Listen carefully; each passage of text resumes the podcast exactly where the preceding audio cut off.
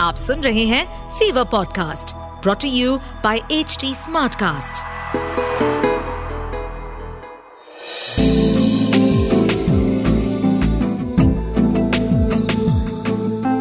एक अधूरी कहानी।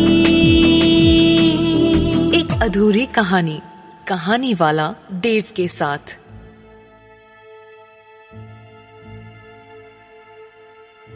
पंद्रह 15 दिसंबर 1987, भोपाल, इंडिया। ठंड कड़ाके की पड़ रही थी। बाहर कोहरे की चादर नहीं, पूरा कंबल था। बेहद घना कोहरा, अपने हाथ ना दिखे इंसान को, इतना घना। और ऐसी भयानक रात में मनीष स्कूटर लेके निकल पड़ा था डॉक्टर ढूंढने। मां को एस्मा का दौरा पड़ा था, दवाई खत्म हो गई थी और इस हाल में सिर्फ डॉक्टर ही कुछ कर सकता था। मनीष को साफ साफ दिख तो नहीं रहा था, बस अंदाजे से स्कूटर दौड़ाया जा रहा था। डॉक्टर साहब के घर पहुंचा तो देखा दरवाजे पे ताला था। ये तो कयामत हो गई। अब क्या करें, कहां जाएं? मां इसी हाल में रही तो अगले 2 घंटे भी शायद बचेगी नहीं। उसने स्कूटर वापस घर की ओर दौड़ाया और बिल्कुल हवा जैसी तेजी से चलाने लगा। दिखाई कुछ दे नहीं रहा था सिवाय रह रहकर एक लाइट के, जैसे सड़क के किनारे कोई टॉर्च दिखा रहा हो। स्ट्रीट लाइट जितनी थी उन्हीं के अंदाजे से मनीष स्कूटर चलाए जा रहा था, लेकिन कुछ ही देर बाद उसका बदहवासपन उतरा तो उसने ठंडे दिमाग से सोचा। स्कूटर रोका और फिर देखा थोड़ी ही आगे अगर और चला जाता तो डिवाइडर से लड़ जाता। उसने दाएं बाएं देखा तो पाया वो तो घर से बहुत दूर था। डॉक्टर साहब का घर उल्टी दिशा में था और इस ओर इतनी दूर हाईवे पे इतनी जल्दी पहुंचना बिल्कुल नामुमकिन था। वो सोच ही रहा था कि पता नहीं कितनी ही तेज स्कूटर चलाया होगा उसने और कितनी ही अच्छी किस्मत थी उसकी आज कि वो बच गया, कोई एक्सीडेंट नहीं हुआ। और तभी उसे एक आवाज सुनाई दी। अरे भाई साहब, कब से टॉर्च की रोशनी बार बार दिखा के आपको रोकने की कोशिश कर रहा हूं, आप तो रुक ही नहीं रहे। जरा मदद कर पाएंगे? मनीष ने उस आदमी को देखा। सूट बूट पहना आदमी, हाथ में ब्रीफ केस था और गले में स्टेथोस्कोप था।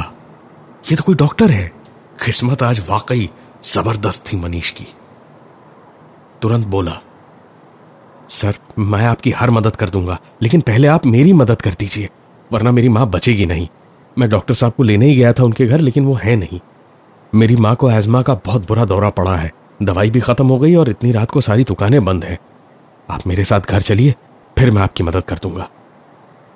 डॉक्टर हंसा और बोला, अरे मैं डॉक्टर हूं, चलिए चलिए, आपकी जरूरत मेरी जरूरत से कहीं बड़ी है, चलिए। डॉक्टर के ऐसा कहते ही जैसे कोई जादू हो गया। कोहरा छंट चुका था, ठंड कम लग रही थी और मनीष का स्कूटर पुष्पक विमान की तरह मन की गति से दौड़ पड़ा और सीधे घर पहुंच के ही रुका। उसकी मां को डॉक्टर ने देखा, एक इंजेक्शन दिया और कुछ ही पल में आराम तो मिला ही, वो सो भी गई। अब मनीष हाथ जोड़ के डॉक्टर से बोला, आप पता नहीं कहां से आ गए सर और मेरी मां को बचा दिया। आपको जो मदद चाहिए मैं कर दूंगा। डॉक्टर ने मुस्कुरा के पूछा, पहले मुझे पीर गेट कब्रिस्तान के पास उतार दो, रास्ते में बताता हूं क्या मदद करनी है। बाहर फिर से कोहरा आ रखा था। मनीष ने फिर से उन्हें स्कूटर पे बिठाया और स्कूटर चल पड़ी कोहरे में। मनीष ने स्कूटर चलाते हुए ही पूछा, अरे सर मदद की क्या बात कर रहे थे आप, बताइए तो सही। डॉक्टर ने जवाब दिया, रहने दो, नहीं कर पाओगे। मनीष को बात बुरी लग गई कि एक तो एहसान मान रहा हूं और ये नखरे दिखा रहा है। थोड़ा खिसिया के बोला, अरे सर मैं स्कूटर पे चलता हूं तो क्या, पहुंच मेरी बहुत अच्छी खासी है, आप बताइए तो सही, मैं कुछ भी मदद कर दूंगा आपकी। डॉक्टर ने रियर व्यू में से मनीष की आंखों में आंखें डाल के पूछा, पक्का ना, मुकर तो नहीं जाओगे अपनी बात से?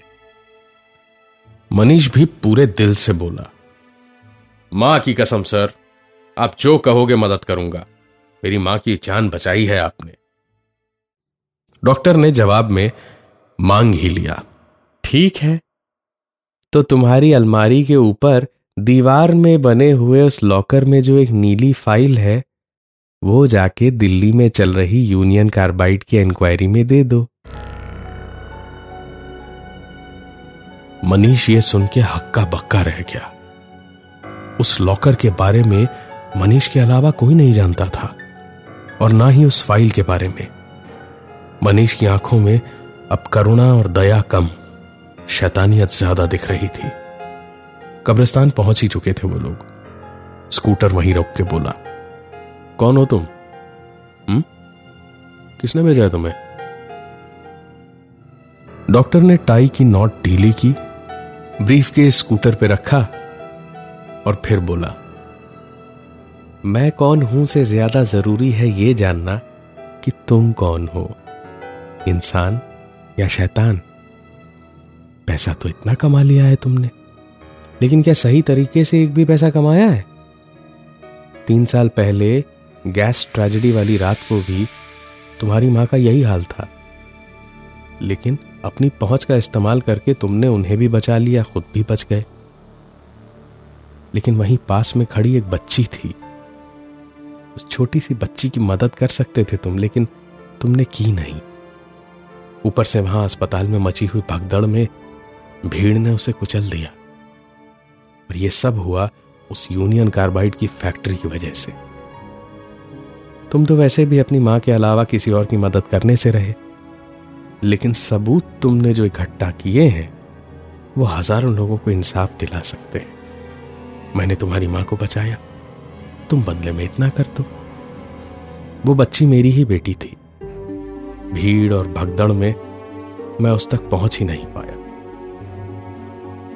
मनीष उसकी तो कोई मदद नहीं ही करने वाला था। उसकी पहुंच, उसका पैसा, सब कुछ उसी फाइल के नाम पे ब्लैकमेलिंग के पैसे से आता था उसके पास, और उसी को त्याग देना मनीष के लिए बेवकूफी होती। वो कुछ सोचने का नाटक करते हुए अपना हाथ अपनी कमर के पीछे तक ले गया और एक झटके से पिस्तौल निकाल के डॉक्टर पे तान के बोला, तुम्हारी सारी इंसाफ की फिल्मी बातें ठीक है डॉक्टर, लेकिन ये बताओ उस फाइल और उस लॉकर के बारे में तुम जानते कैसे हो? बताओ, वरना कब्रिस्तान के सामने ही खड़े हैं, यहीं दफन करके निकल जाऊंगा। डॉक्टर ने पिस्तौल को किसी खिलौने की तरह और मनीष को बच्चे की तरह से देखा और फिर मुस्कुरा के बोला, कहां दफन करोगे? उधर वो आम के पेड़ के पास दफनाना, ठीक है? वो नीम के पास नहीं, वहां ना थॉमस की कब्र है। वो दिन रात कुछ नहीं देखता, हमेशा रोता रहता है, मेरा मर्डर क्यों किया, मेरा मर्डर क्यों किया, मेरा मर्डर क्यों किया। और मैं और मेरी बेटी, हम दोनों की कब्र उसी के पास में है। मनीष को और तेज गुस्सा आ गया ये सारी बातें सुन के। वो हंसा भी नहीं ऐसे मजाक पे, बस दाएं दाएं 2 गोलियां दाग दी डॉक्टर पे। लेकिन डॉक्टर वहीं खड़ा मुस्कुराता रहा। गोलियां कहां गई पता नहीं। फिर से अचानक जैसे जादू सा हुआ, कोहरा छटने लगा और उसी छटते हुए कोहरे में से एक ट्रक आया और मनीष और उसकी स्कूटर को उड़ा के चला गया।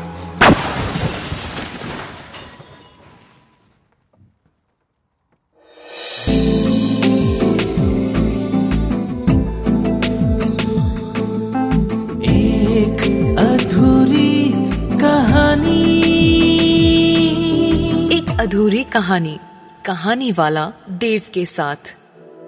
इस पॉडकास्ट पर अपडेटेड रहने के लिए हमें फॉलो करें @HD Smartcast। हम सारे मेजर सोशल मीडिया प्लेटफॉर्म्स पर मौजूद हैं और ऐसे पॉडकास्ट सुनने के लिए लॉग ऑन टू www.hdsmartcast.com।